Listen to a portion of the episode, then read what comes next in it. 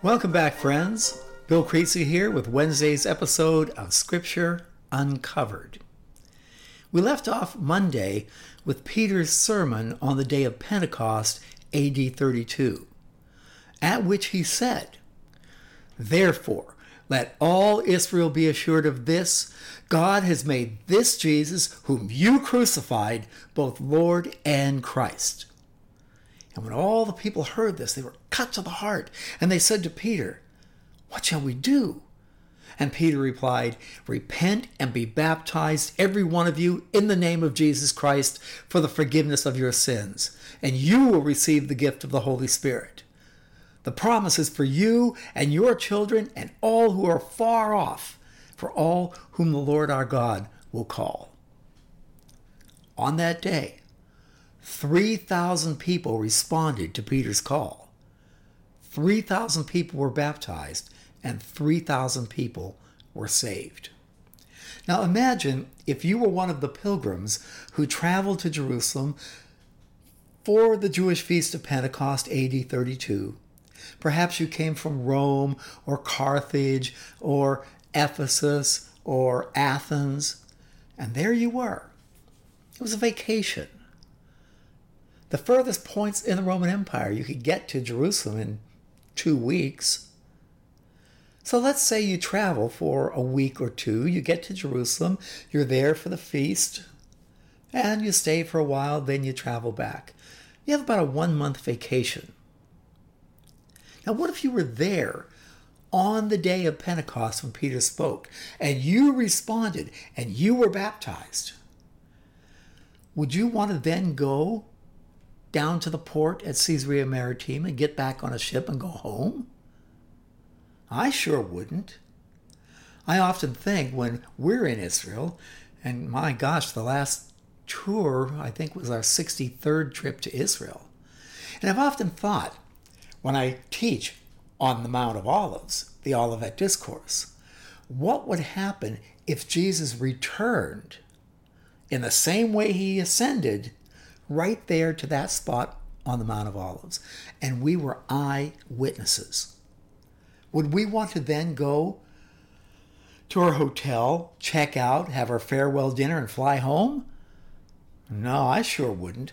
And I'll bet many of these 3,000 people didn't want to return home either, and they stayed. They formed the first community, the first church, if you will. The church is not a building, the church is not an organization, the church is people. And what did they do when they stayed? Well, we read in Acts chapter 2, beginning at verse 42, they devoted themselves to the apostles' teaching and to the fellowship, to the breaking of bread or the Eucharist, and to prayer. So that little community of 3,000 people who stay on devote themselves to four things the apostles' teaching, the fellowship of the believers, the breaking of the bread or the Eucharist, and prayer. Everyone was filled with awe, and many wonders and miraculous signs were done by the apostles. All the believers were together, they had everything in common. Selling their possessions and goods, they gave to everyone as they had need. Every day they continued to meet together in the temple courts. They broke bread in their homes and ate together with glad and sincere hearts, praising God and enjoying the favor of all the people. And the Lord added to their number daily those who were being saved. You know, if I could live at any point in history and experience what was happening at that time, I would choose number one to be among the 3,000 who were saved that day, the 3,000 who stayed, the 3,000 who devoted themselves to the apostles' teaching, the fellowship, the breaking of bread, and prayer. Everyone filled with awe. And all the believers were together and had everything in common. Now think of the practicality of this. If we were in Jerusalem and the Lord returned while we were there, and we canceled our flight home and we stayed. Well, we had planned on a 12 day teaching tour. That's what we budgeted for. But we stayed. Well, where do we get the money? Of course, we'd have cash in our pockets that we brought with us. Our credit cards would work for a while, but eventually we'd simply run out. So, like the believers back then, they were together, they had everything in common, they put what they had in the hat, and everyone gave as everyone had need. They shared. This is not a theory of economics for a community. This is people living at an extraordinary time together, coming together and being one with one another. Every day they continued to meet together in the temple courts. They broke bread in their homes. They ate together. They sold whatever they had so they could stay. And they were praising God, and the number grew daily. And of course, as the number grew, uh, so would the problems grow. So we continue with our story. One day, Peter and John were going up to the temple at the time of prayer at three in the afternoon. Now, a man crippled from birth was being carried to the temple gate called Beautiful, where he would, was put every day to beg from those going into the temple courts. So this is like the, the homeless man at the front steps of the church asking for a handout. He was there every day. They all knew him. And when he saw Peter and John about to enter, he asked them for money. Could, could you spare a few dollars so I could get some breakfast? Peter looked straight at him, as did John. Then Peter said, Look at us, make eye contact here. So the man gave them his attention, expecting to get something from them. Peter said, Silver or gold I, I, I don't have, but what I have, I give to you.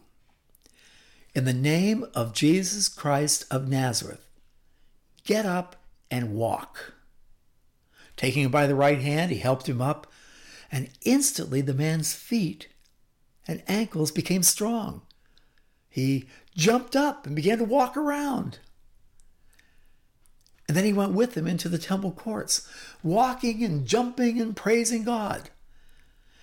Well, when all the people saw him walking and praising God, they, they knew the man. He was there every day. They were filled with wonder at what had happened to him. Now, while the beggar held on to Peter and John, all the people were astonished. They came running to the place called Solomon's Colonnade. When Peter saw this, he said to them, Men of Israel, why does this surprise you? Why do you stare at us as if by our own power or godliness we had made this man walk? The God of Abraham, Isaac, and Jacob, the God of our fathers, has glorified his servant Jesus. You handed him over to be killed, and you disowned him before Pilate, though he had decided to let him go. You disowned the holy and righteous one and asked that a murderer, Barabbas, a traitor, a zealot, an assassin, be released to you. You killed the author of life, but God raised him from the dead. And there we have it again. God in flesh stepped into this world and we killed him. Now, we are witnesses of this. By faith in the name of Jesus, this man that you see and know was made strong. It is Jesus' name and the faith that comes through him that has given this complete healing to him, as you can clearly see. Now, brothers, imagine the expressions on the faces of the people. Now, brothers, I know that you acted in ignorance, as did your leaders. But this is how God fulfilled what he had foretold through all the prophets, saying that his Christ would suffer. Repent then, and turn to God so that your sins may be wiped out, that times of refreshment may come from the Lord, and that he may send the Christ who has been appointed for you. Yes, you, even Jesus. He must remain in heaven until the time comes for God to restore everything as he promised long ago through his holy prophets. Again, all this Jesus had taught his apostles during that 40 days. Moses said, The Lord your God will raise up for you a prophet like me from among your own people. You must listen to everything he tells you. Anyone who does not listen to him will be completely cut off from among his people. Indeed, all the prophets from Samuel on, as many as have spoken, have foretold these days. And you are heirs of the prophets and of the covenant God made with your fathers. He said to Abraham, Through your offspring, all peoples on earth will be blessed. And when God raised up his servant, he sent him first to you to bless you by turning each of you from your wicked ways. Well, Peter saw the opportunity for another another sermon, and boy, he preaches a good one. Well, the priests and the captain of the temple guard and the Sadducees came up to Peter and John while they were speaking. They were greatly disturbed because the apostles were teaching the people and proclaiming in Jesus the resurrection of the dead. At the end of Peter's second sermon, he's arrested. They seized Peter and John, and because it was evening, they put him in jail until the next day. But many who heard the message believed and the number of men grew to about 5,000. This is extraordinary. The church is growing by leaps and bounds based upon the apostles' preaching and teaching. Well, the next day, the rulers, the elders, and teachers of the law met in Jerusalem. Annas, the high priest, was there, and so were Caiaphas, John, Alexander, the other men on the high priest uh, of the high priest family. They had Peter and John brought before them and began to question them. By what power or what name did you do this? How, how did you do this? We all know this beggar. We all know this lame man. How did you do this? Peter filled with the Holy Spirit. Oh, here he goes again. he said to them, Rulers and elders of the people, if we're being called to account today for an act of kindness shown to a cripple, and are asked how he was healed, then know this you and all the people of Israel. It is by the name of Jesus Christ of Nazareth, whom you crucified and he points right at Caiaphas, whom you crucified, but whom God raised from the dead, that this man stands here healed. He, Christ, is the stone that you builders rejected, which has become the capstone. Salvation is found in no one else, for there is no other name under heaven given to men by which we must be saved. Well, Peter, the man who was afraid of the servant girl in the courtyard of Caiaphas' home? He points to Caiaphas and said, The one that you killed. My goodness. When they saw the courage of Peter and John and realized that they were unschooled, ordinary men, they were not scholars, they were fishermen from Galilee. They were astonished and they took note that these men had been with Jesus. Now, wouldn't that be nice? If people looked at you and took note that you had been with Jesus?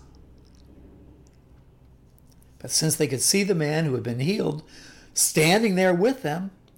There was nothing they could say. The man was clearly healed miraculously. So they ordered them to withdraw from the Sanhedrin. Then they conferred together. What are we going to do with these guys? Everybody living in Jerusalem knows they've done an outstanding miracle. The, the, the spreading like wildfire. We can't deny it. But to stop this thing from spreading any further among the people, we must warn these men to speak no longer to anyone in this name.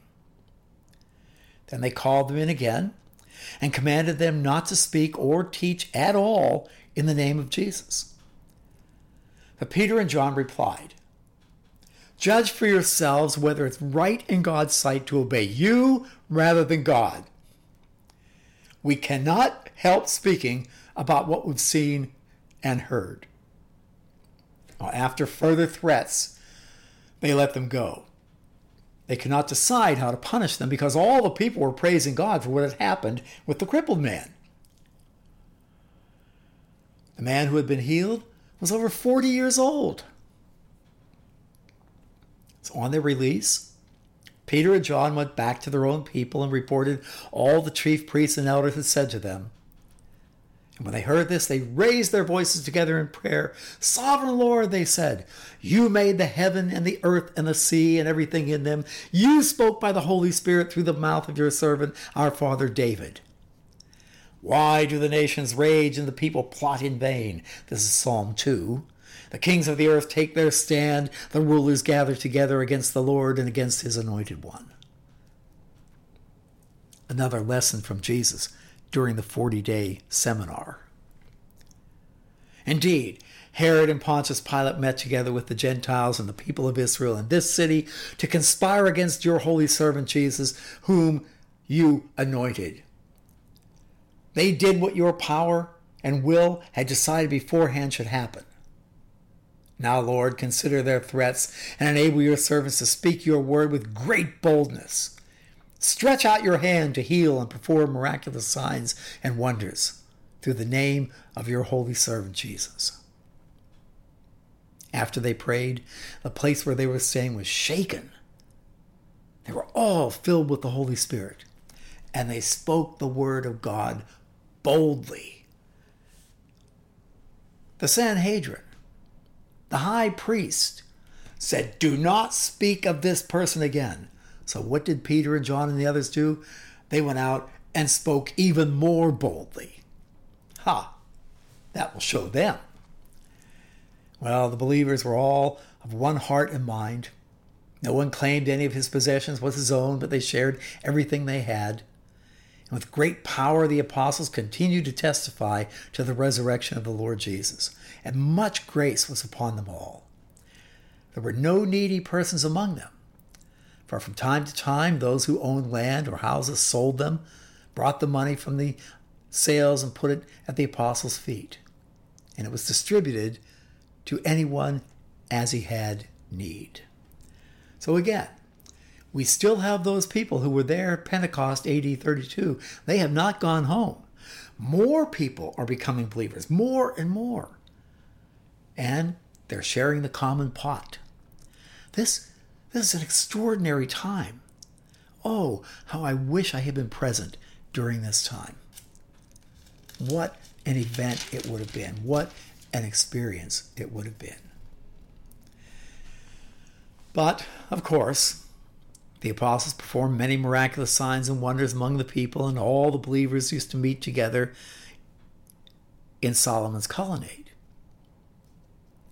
No one else dared join them, even though they were highly regarded by the people. There were many who were afraid to be anywhere near Peter and John and the others.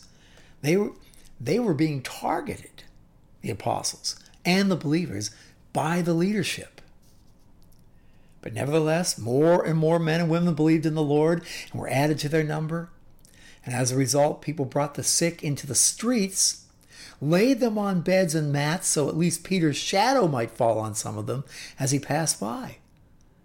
Crowds gathered from the towns all around Jerusalem, bringing their sick and even those tormented by evil spirits, and they were all healed. Now think of this. Think of being present in Jerusalem during this time. The high priest and all his associates who were members of the party of the Sadducees were filled with jealousy. Well, jealousy? Oh, I wish we could do that. No, this is a huge event taking place. It's getting bigger and bigger and bigger. They're afraid. They arrested the apostles and put them in the public jail. But during the night, an angel of the Lord opened the doors of the jail and brought them out. Go stand in the temple courts and tell the people the full message of this new life. So at daybreak, they entered the temple courts, and as they had been told, they began to preach to the people. So when the high priest and his associates arrived, they called together the Sanhedrin, the full assembly of the elders of Israel, and sent to the jail for the apostles. But on arriving at the jail, they were gone. They went back and reported. We found the jail securely locked, the guards standing at the doors, but nobody inside.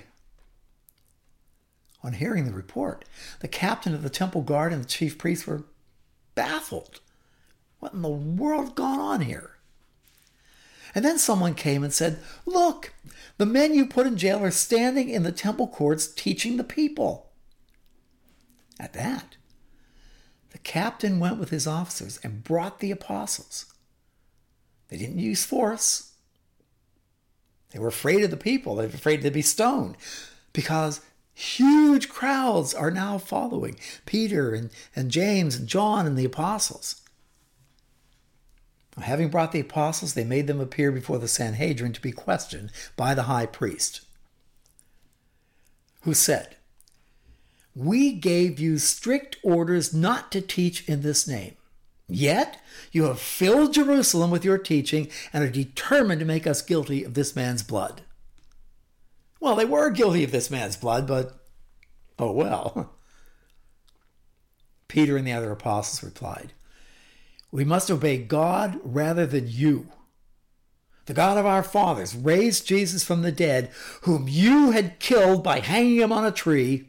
And God exalted him to his own right hand as Prince and Savior, that he might give repentance and forgiveness of sins to Israel. We are witnesses of these things. And so is the Holy Spirit, whom God has given to those who obey him. Clearly, that doesn't include you. When they heard this, they were furious and they wanted to put them to death. But a Pharisee named Gamaliel, a teacher of the law who was honored by all the people, stood up in the Sanhedrin and ordered that the men be put outside for a while. Then he addressed the Sanhedrin. Gamaliel, the greatest rabbi of the first century AD, grandson of the great Rabbi Hillel. Gamaliel was a hugely respected person and teacher of Saul of Tarsus. Why did Saul leave Tarsus in southeastern Turkey of today and travel to Jerusalem? To study under Gamaliel. It's like having a postdoctoral fellowship with a Nobel laureate. This was Paul's teacher. He said to the Sanhedrin and the high priest, Men of Israel, consider carefully what you intend to do to these men. You may recall some time ago a man named Theudas appeared, claiming to be somebody. About 400 men rallied to him. He was killed, his followers were dispersed, and it all came to nothing. After him, Judas the Galilean appeared in the days of the census and led a band of people in revolt. He too was killed, and his followers were scattered. Therefore, in the present case, I advise you Leave these men alone. Let them go. For if their purpose or activity is of human origin, it will fail. It will just fade away like all the rest. But if it's from God, you will not be able to stop these men. You will find yourselves fighting against God. Now, that is wisdom on the part of Gamaliel, the greatest rabbi of the first century. His speech persuaded them. They called the apostles in, had them flogged, and then ordered them not to speak in the name of Jesus again and let them go. And of course, they went out and they spoke all the louder and all the more boldly about Jesus. Well, this little story, this vignette, we meet Gamaliel. The church is growing by leaps and bounds. It's a movement that's on fire with the Holy Spirit. And Gamaliel has exactly the right advice. Gamaliel, teacher of Saul of Tarsus. Remember that. All right, that brings us to the end of Wednesday's podcast, and I will see you on Friday.